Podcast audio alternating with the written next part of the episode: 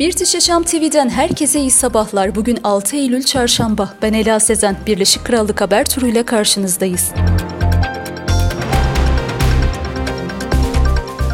HSBC ve NetWest İngiliz vatandaşlarını rahatlatacak şekilde konut kredisi faiz oranlarını indirdi.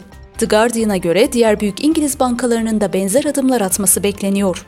Önceki aylarda konut kredisi maliyetleri arttı ancak Haziran'da beklenenden daha fazla düşen Birleşik Krallık enflasyon rakamları sonrası bankalar Temmuz ayının ikinci yarısından itibaren faiz oranlarını düşürmeye başladı.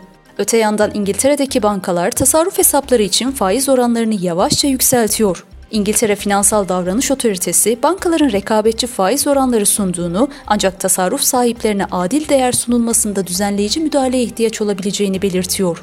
Kredi kurumları borçlulara faiz oranlarını hızla yansıtırken tasarruf sahipleri için daha yavaş hareket ediyor. Yüksek faiz oranları ve artan borçlanma maliyetlerinin etkisiyle İngiltere'de 2024 yılında 28 bin şirket iflas riskiyle karşı karşıya. Londra merkezli Ekonomik ve İş Araştırmaları Merkezi bu yılın ikinci çeyreğinde 6342 şirketin iflas ettiğini duyurdu. Bu sayı 2009'dan bu yana en yüksek seviye. Gelecek yıl her çeyrek için 7 bin şirket risk altında olabilir. Tahmin bu yönde. İflas dalgasının ana nedenlerinin başında İngiltere Merkez Bankası'nın faiz artırım politikası geliyor. Şirketlerin yüksek borçlanma maliyetleri sebebiyle yatırımlarını ertelemesi ve iflas etmesi durumunda ekonominin farklı kesimlerinde olumsuz etkilerin hissedileceği belirtiliyor. Merkez Bankası politika faizini son 15 yılın en yüksek seviyesi olan %5,25'e çıkardı. Ancak enflasyon hedefini %2'de tutmayı sürdürüyor. İngiltere'de Ağustos'ta konut fiyatları bir yıl öncesine göre %5,3 düşerek 2009'dan bu yana en büyük aşağı yönlü grafiği kaydetti.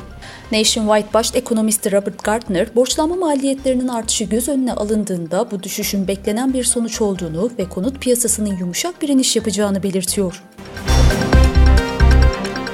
İngiltere Maliye Bakanı Jeremy Hunt, enflasyonun bu ay yükselebileceğini kabul etti. Kamu sektörüne yapılan ödemelerin enflasyonu tetiklediğini belirtti. Hunt, yüksek enflasyonun aileleri olumsuz etkilediğini ve vergilerin fazla olduğunu inkar etmedi. Muhafazakarlar vergi kesintisi talep ederken, Hunt yakın zamanda bir indirim beklemediklerini vurguladı.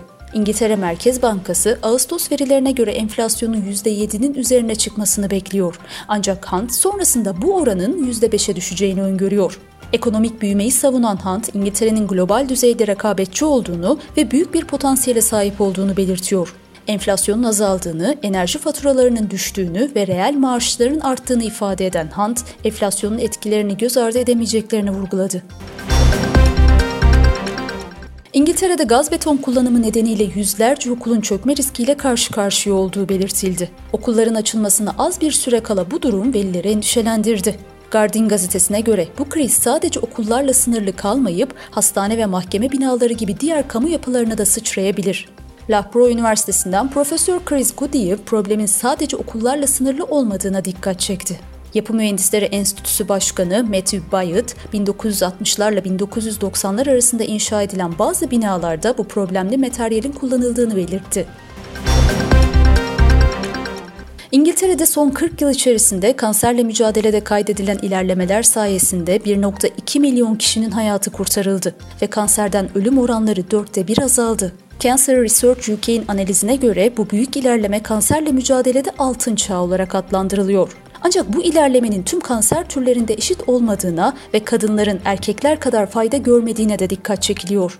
NHS CEO'su Michelle Mitchell son 40 yılda birçok kişinin kanser nedeniyle kaybedeceği değerli anları yaşama fırsatı bulduğunu belirtiyor. Kanserin erken teşhis ve tedavisindeki yenilikler, tarama programlarındaki gelişmeler ve hastalığın önlenmesi için stratejilerin bu başarıda büyük rolü olduğu vurgulanıyor.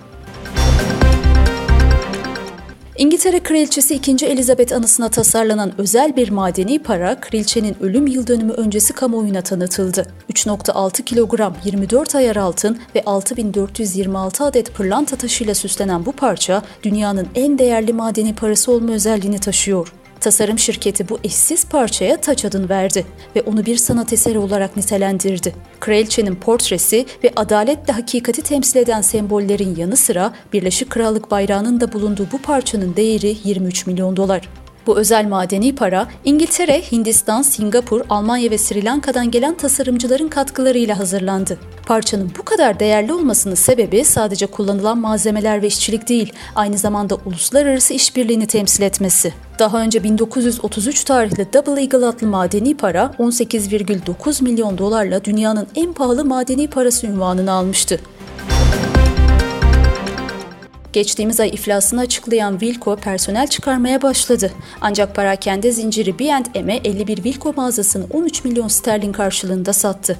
Bu mağazalar yakında B&M olarak yeniden markalanacak. Şu ana kadar 14 Wilco mağazası kapanmış durumda. Geçmişte ekonomik zorluklar nedeniyle Wilco finansman arayışına girmiş ve 40 milyon sterlin borç almıştı. Şu an için Wilco'nun geleceği belirsiz. Bazı mağazalar kapanabilir veya farklı alıcılara satılabilir. Birleşik Krallık haber turunun sonuna geldik. Yarın yine aynı saatte burada olacağız. Bizi takip etmeyi unutmayın.